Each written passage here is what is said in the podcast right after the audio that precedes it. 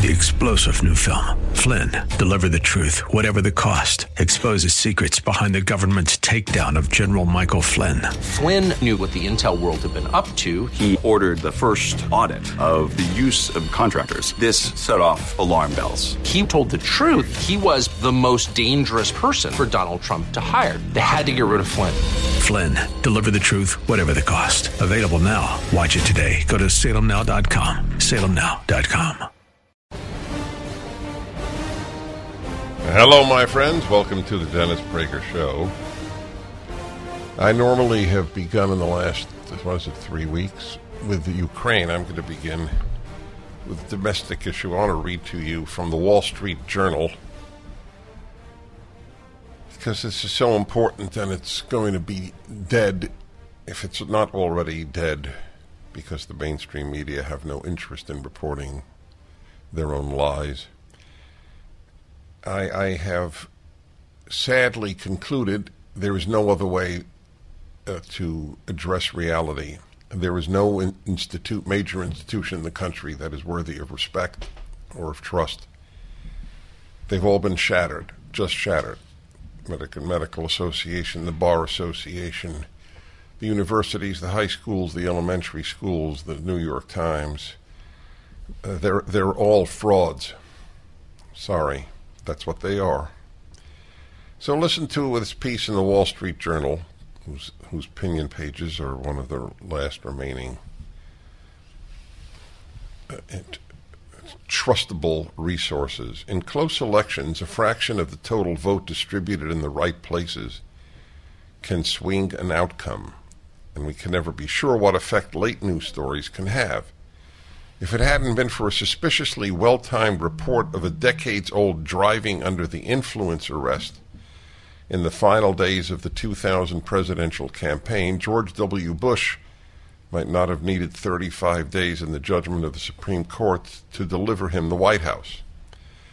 Harold Wilson, the British Labour Prime Minister in 1970, is said to have claimed for years afterwards that England's shock defeat by West Germany in the Soccer World Cup quarterfinal that year so depressed the national mood and turnout that it produced his surprise ejection from 10 Downing Street.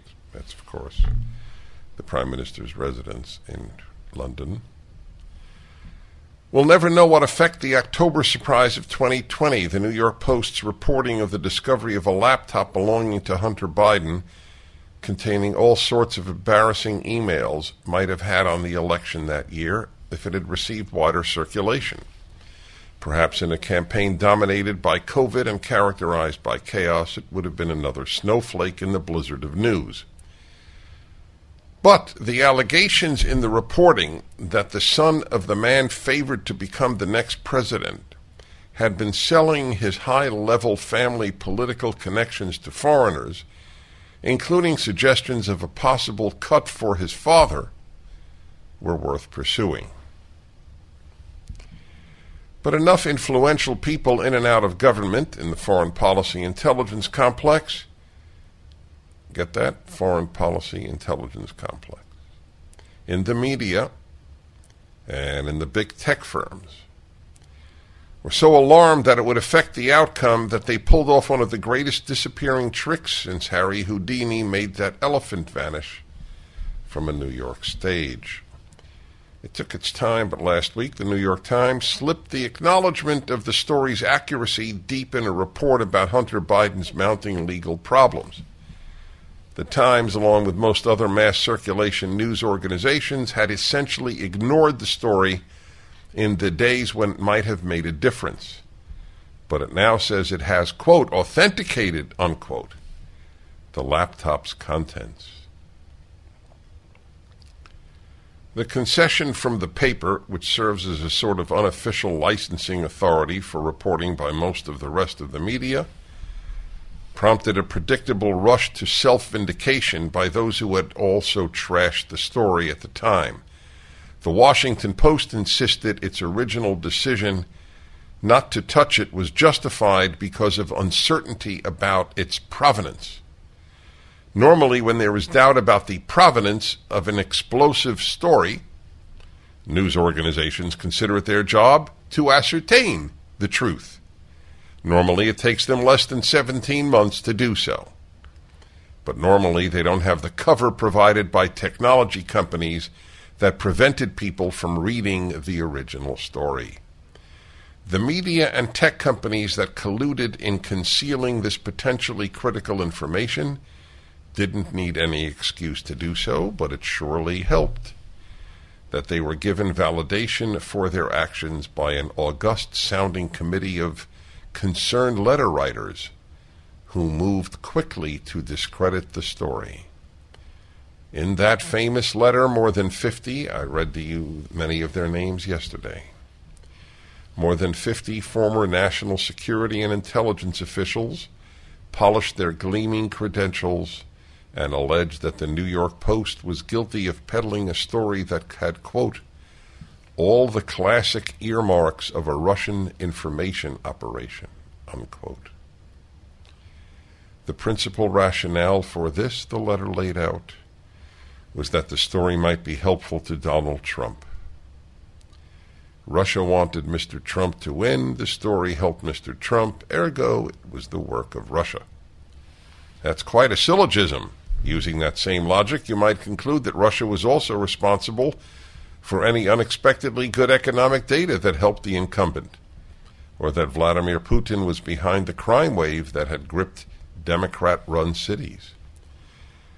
Now we can guess why so much U.S. intelligence has been so faulty all these years.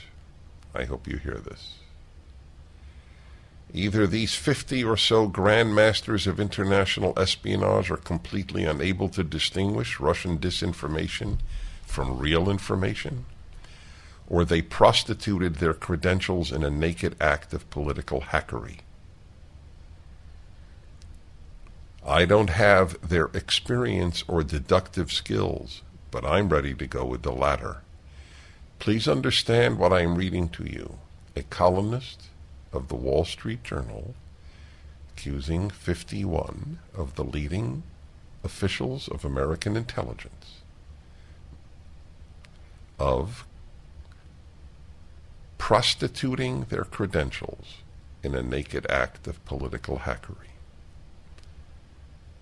It is not possible to overstate the damage the left has done and is doing to this country in subverting every single institution, governmental and private, of any stature, of any significance.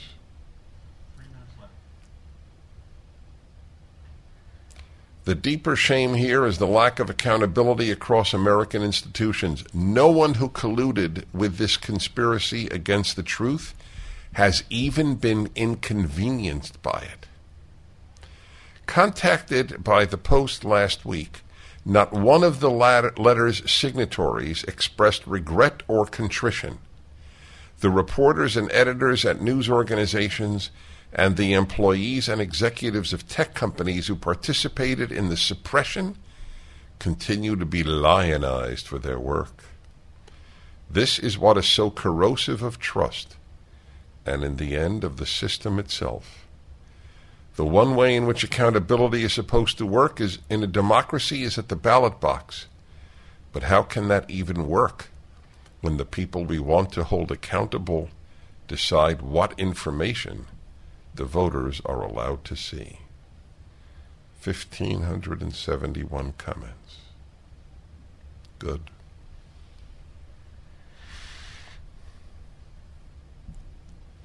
The question of whether the 2020 election was honest has to take into account not just the actual counting, but the lying and the suppression of truth by Twitter, Facebook, Google, YouTube, the abject prostitution of all of their names on behalf of defeating Donald Trump. Is that cheating? It's a fair question. Is that cheating? Is that allowable in the question, was Donald Trump defeated honestly? That depends what you mean. If the issue is solely were ballots counted honestly, that is one question. Was information suppressed that would have enabled Donald Trump to win is another question. Tell me an institution that is left, a major institution, especially governmental, that is trusted by half this country has contempt for everything associated with government. You know how bad that is? And do you know that in no way bothers the left? In no way. They see it as a victory. Conservatives don't trust us? What the hell do we care? We own it all. 1-8-PRAGER-776. The Dennis Prager Show. Hackers capitalize on uncertainty, and Russia's invasion is the type of chaos that can put American homeowners at risk of being hacked. You can expect scams like robocalls, texts for fake donations, and emails with unfamiliar attachments. We know these scams, but there's a bigger scam that's hard to detect and even harder to stop, and it could cost you your home. It's called home title fraud, and it happens when a hacker finds the title to your home online. Then he forges your signature and removes you from your home's title. Then he'll take out loans on your home and leave you in debt. What makes home title fraud devastating is you won't know you've been hacked until it's too late. You could go to your county recorder's office and check to make sure your home is still in your name, or simply visit HomeTitleLock.com. Then enter your address to see if you're already a victim. It's just smart to do this. Go to HomeTitleLock.com, HomeTitleLock.com. I don't want to embarrass my guest, but I adore him. I have for many years, David Brog. He's one of those fighters and honest. He's an asset to this country, and he's made the latest PragerU video, and I've just learned he's also running for Congress in Nevada. I'll talk to him about that. Let me get to the video first. There's a very powerful video up. You know, we put a video up every single week. By the way, he's executive director of the Maccabee Task Force. And the PragerU video is Israel, What Would You Do? It's a great video. You're the Prime Minister of Israel in the video. And he just presents scenarios, real scenarios, not make-believe, not theoretical, and asks, what would you do? That was a very original approach to the Middle East issue, David Brog. Dennis, thank you so much for having me and for your kind words.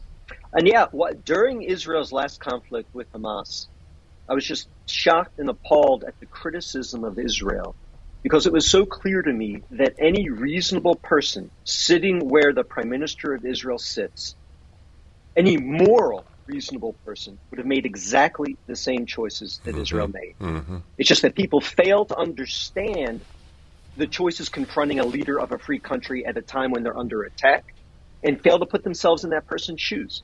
The video accomplishes that.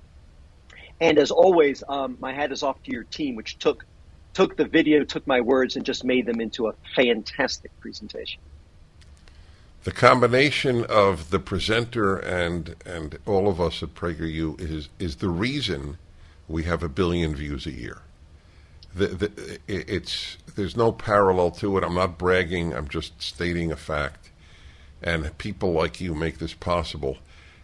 It's an interesting question about using the parallel of the Ukraine crisis and the Russian invasion of Ukraine. What do you think? I don't know. Of course, none of us has a perfect answer. But what do you think the percentage of American college students identify Ukraine with Israel or Ukraine with Hamas? I would believe it's small, but college students tend to view these things in an ideological bucket. So rather than put themselves in the shoes of an Israeli prime minister confronting thousands of missiles being fired at Israel's population centers, they're taught what they consume on social media and in the left-wing media tells them. that Israel's this bully and these missiles are meaningless, and therefore they need to sympathize with Hamas. In the case of Ukraine, as best as I can tell, this whole left-wing echo chamber has taken a different view. And here they're viewing the victim, Ukraine, as the victim, not the aggressor. Unlike in the case of Israel, where they view the victim as the aggressor, they're viewing Ukraine as the victim. That's why I posed the question. I don't. How many college students think that Israel is Russia, not Israel is Ukraine? When Russia sends rockets indiscriminately to murder Ukrainians, and Hamas sends rockets indiscriminately to murder Israelis, what is the difference? Only one. Israel can protect itself better than Ukraine can. There is no moral difference. That's exactly right. That's exactly right. And this lack of a moral compass, this lack of objectivity, it's so pronounced. The hypocrisy is so clear. And yet these trends persist and run deep. And no one takes a step out and questions. And the beauty of this video is it actually, to the extent someone has an open mind, to the extent someone will actually think freely, they will understand that they would do exactly what Israel did if their country was under attack with thousands of missiles, if they were immoral. As we point out in the video, and unfortunately this is quite timely, not every country is so moral. So we have a country like Russia, which in Grozny, when Grozny, a Muslim republic within Russia, was trying to break away and achieve its independence, they didn't just have targeted attacks to target the militants. They razed the entire city. They had no moral boundary. And now, unfortunately, tragically, we're seeing some of this happening in the Ukraine. Israel is bound by morality. They seek to defend themselves while taking incredible steps, extreme steps to protect Palestinian civilians. And in taking these steps to protect Palestinian civilians, they endanger their own civilians. But they do it. They're willing to do it. They do it happily because it's a moral country that lives by a moral code that respects innocent human life. The options are not doing nothing or doing what Israel does. Tragically, in this world, the options are doing what Israel does or doing what Russia does. And if only, Dennis, as you point out, if only people would have an open enough mind to see the parallels between what Russia's doing in Ukraine, what Russia did in Grozny, and the incredible moral standards to which Israel holds itself in contrast to Russia. The video is "What Israel, What Would You Do?" And it's so helpful and thought-provoking. There's a young woman, Julie Hartman. She's a senior at Harvard, and I've started a Salem podcast every week with her. And she sent me a picture from Harvard of two things on a wall, like on a bulletin board. One was support Ukraine, and the other was boycott Israel. It could not be more clear or more stark. That's right. It could not be more clear. You went to Princeton, correct? Yes, sir. Are you aware of how woke Princeton has become? I am, unfortunately. I not only went to Princeton, I majored in something that was called the Woodrow Wilson School. What was called the Woodrow Wilson School. They changed the name because, unfortunately, they don't agree with everything Woodrow Wilson did in the early 1900s. Is it named after Lenin now? All right, I'm going to come back with you. Hold on there. I'm going to come back. Don't forget, folks, this is fundraising month for Prager University, defending the West, defending America. Please help. PragerU.com. The Dennis Prager Show. Many people own coins that have not performed as well as they'd expected. Some own coins that have done better than they expected. Or maybe you just want to cash out and do something else with the money. Markets change, and to understand the current value of your precious metals portfolio, you should get a new valuation. So I'd like to tell you about my friend, and he is, otherwise I never use that term, Nick Grovich. Became my friend because I so admire his honesty and integrity and knowledge of the coin world, of the gold world, the silver world. He's owner of AmFed, Fed coin and bullion for over 40 years. Nick has built a reputation for trust and honesty, and his goal is to earn your business for life. Nick won't push you to sell, but when you're ready, I believe he offers the best price, trade, and consignment deals compared to anyone. Right now, Nick and the AmFed team are offering their exclusive coin performance review for free. That's right, free, with a no-pressure guarantee from Nick. Call Nick at 800-221-7694. That's 800-221-7694. Hi, everybody. I'm speaking with David Brog, who has done a number of videos, actually, for PragerU. And the latest is out this week, Israel, What Would You Do? And he makes you believe you are the Prime Minister of Israel and asks if you are moral and rational, what would you do? It's a devastating video, again, up at PragerU. And I mentioned at the very end of the first segment with him that he had attended Princeton when that actually meant something.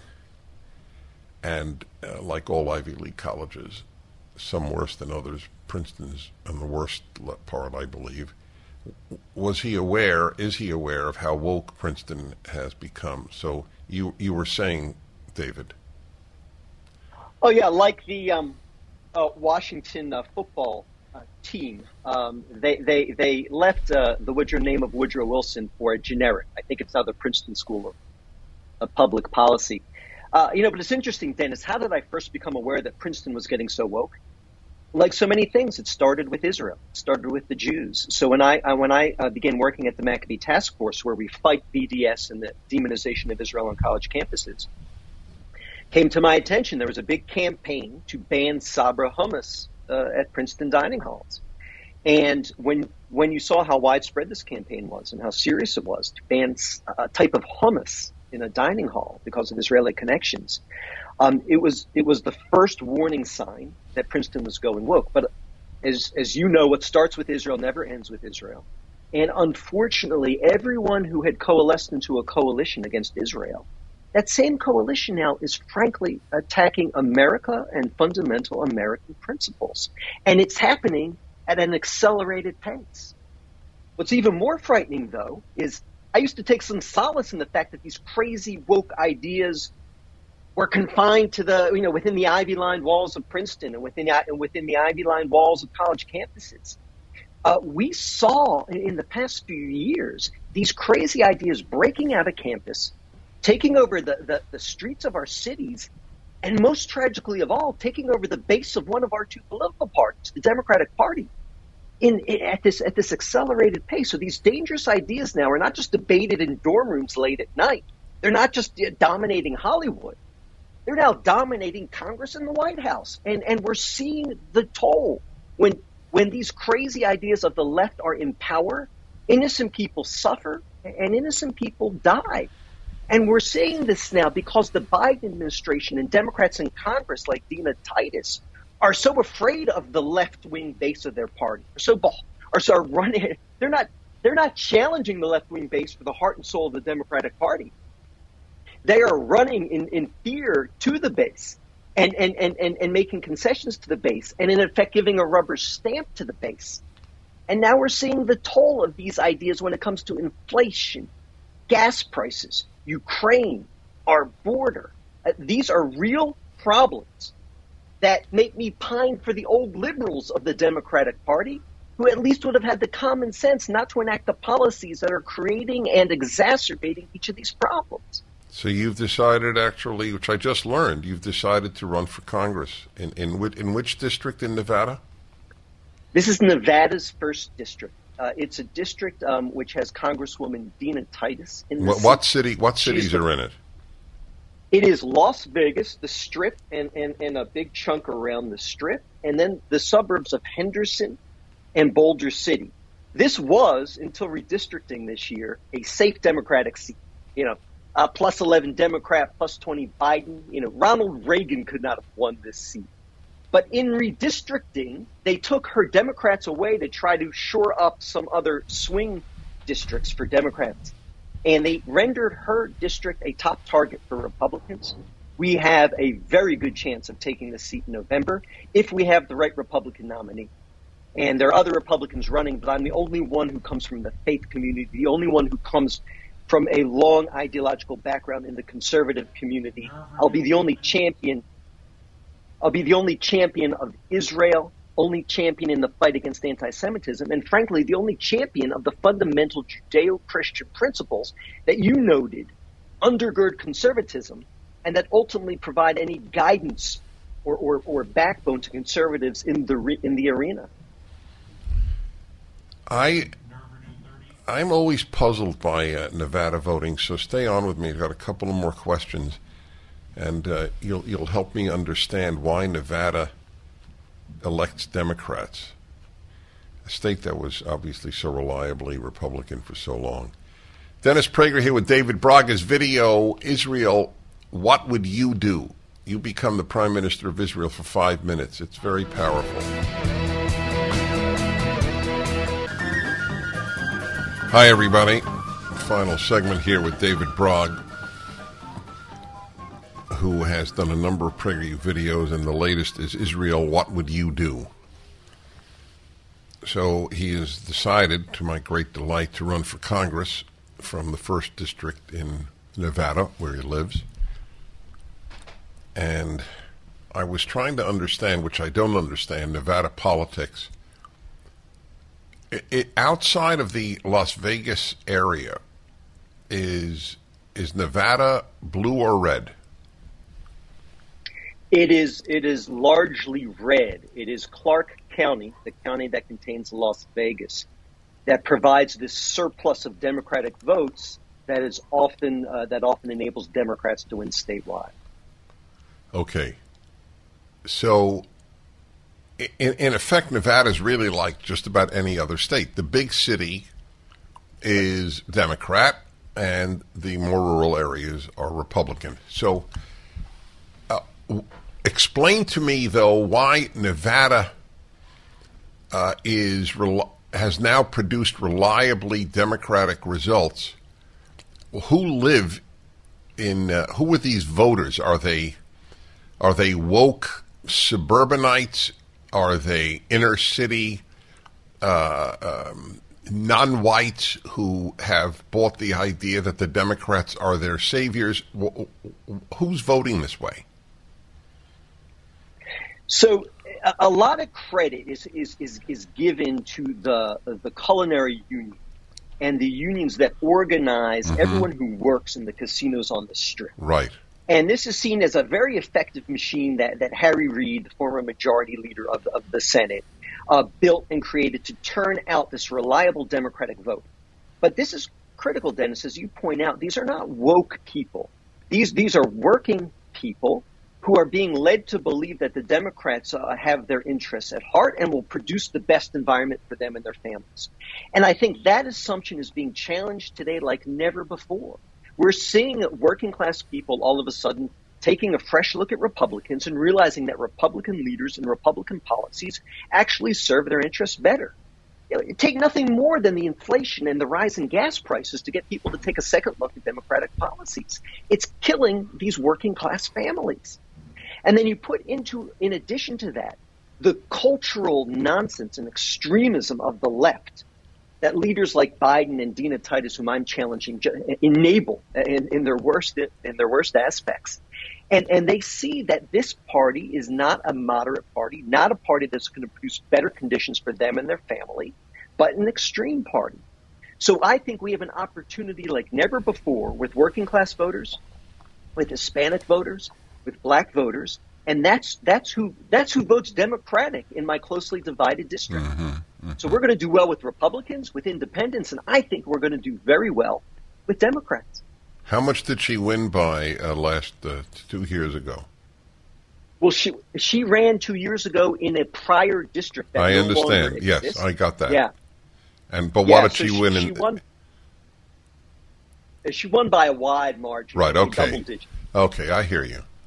But it's been redistricted, and so there's a real chance. Also, again, if the message gets across, and really it's just a fascinating question. Will people believe that Putin is the reason for high gas prices, or the printing of money like it's tissue paper, and the suppression of American energy sources so that we buy energy at ridiculous prices because we no longer produce as much as we did.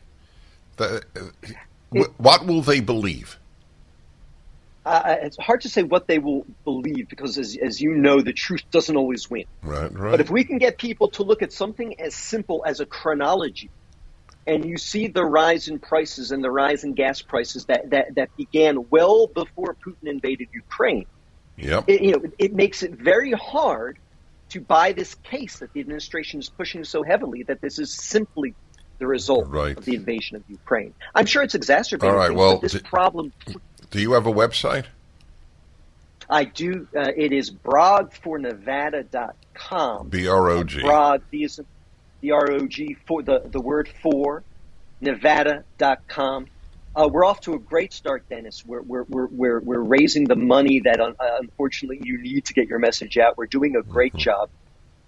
But I'm going to need help to beat Dina Titus. And I'm going to need help to make sure that the seat flips. Dina Titus, this is a family show, so I won't say what she said, but after redistricting, she used some choice words to talk about how poorly the Democratic state legislature here in Nevada treated her. She said that Republicans are now likely to win her district. She herself acknowledges this. Well, there's hope. Look at that, everybody. Yeah. David Brog, you're a national treasure. Dennis, I really appreciate that. Everybody. Coming from you, it means the world. Well, thank you for that. His the latest PragerU video, Israel, what would you do? Thank you again, David. Thank you for having me. Yes, bless you. All right. Sean, we'll let that go. And Jay in, is it Jay? Yes. Jay in Detroit. Hi. Yes. Good afternoon, gentlemen. Hi. Well, he's not on, so it's gentleman. I'm on with you alone. Good afternoon, gentle sir. Yes, sir. So I wanted to speak about the comparison between Ukraine and Russia and Israel and Palestine. Mm-hmm. I'm not a Democrat nor a Republican. Mm-hmm. I like to remain fluid and objective, so I can. Let me ask you, and I'll trust your answer. So. Tell me the last Republican presidential candidate you voted for. The last Republican presidential candidate I voted for. Mm-hmm. I haven't. Okay. So hold on. I'm not letting you go. It's just when people tell me often they're not a Republican or a Democrat and they've never voted for a Republican, I'm sure I believe them on both counts. They never voted for Republican and they're not registered as a Democrat. But in reality, they are. We'll be back in a moment. The Dennis Prager Show. All right, everybody. I'm back with my caller from Detroit. Where did he go? Yeah, Jay. Okay, Jay. All right, go ahead, my friend. Uh-oh. You're not clear. Are you back? Can you hold on? Can you hear me? Yes. Okay.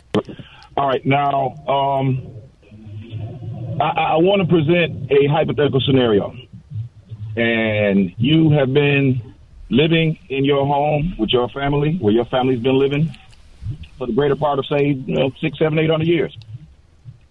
And some Native Americans come along and say, hey, man, this is our land. We lived here. We were here 1,000 years ago. We have the right to take your land by God. And we have the backing of England, and we have the backing of the United States Army and NATO. Would you gladly give up your home for these people on that claim alone? Would you feel the need to protect and defend your home? I would feel the need to protect my home. Absolutely. Right. So now we know that land was not always Israel. Well, what was it other than Israel? It was Palestine. No. Okay, that's right. The land was called Canaan. The land was called Canaan during the biblical times. Right. That's right. It was called Canaan. Palestine it was called never. Now, Canaan was named after. Canaan was the son of Ham. Ham's other son, Cush, Ethiopia, Sudan, Eritrea, that whole area. Now, these were Negroes. Ham is a Negro. And all of those countries were Negro countries. Do I have the right to go back and say, hey, my people lived here in 1300 BC, so I can take your land and take your property? Yeah, but there were no black Palestinians. I don't see the parallel. What makes an Arab is their Negro DNA. You have to understand that. Okay. Yeah, all right. If that, okay, look, if that's your argument, if it's a race-based argument, then there's nothing I can say. I tried to be honest with you. If somebody came to my home and said that they were Native American and that was their house, it would be an issue. I agree with you. There was never a sovereign country in that area of the world, in the history of the world, other than a Jewish state. There were three Israels, one until 586 B.C., another one until 70 A.D., and another one starting in 1948 A.D. There is a Palestinian tragedy. However, there are 22 or 23 Arab states. Palestinian Arab is essentially another Arab, which is how they looked at themselves. Palestinian is a brand new national identity. I don't deny it exists. It's just brand new. Back in a moment.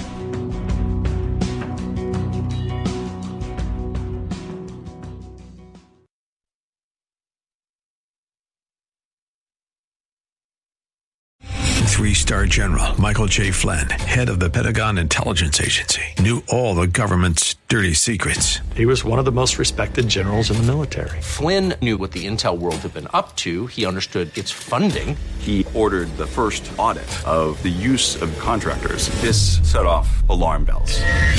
The explosive new documentary, Flynn, Deliver the Truth, Whatever the Cost, and covers the facts behind this scandal. Flynn told the truth. He was the most dangerous person for Donald Trump to hire. I find out the worst enemy that I'm going to face in my life is right here in America. They took my assessment and they wanted me to change it. And I was like, I'm not changing it. They had to get rid of Flynn. With in-depth interviews, archival footage, and never-before-seen personal records of the man behind the headlines. I just felt like I was drowning. Flynn, Deliver the Truth, Whatever the Cost. Available now. Watch it today. Go to SalemNow.com. SalemNow.com.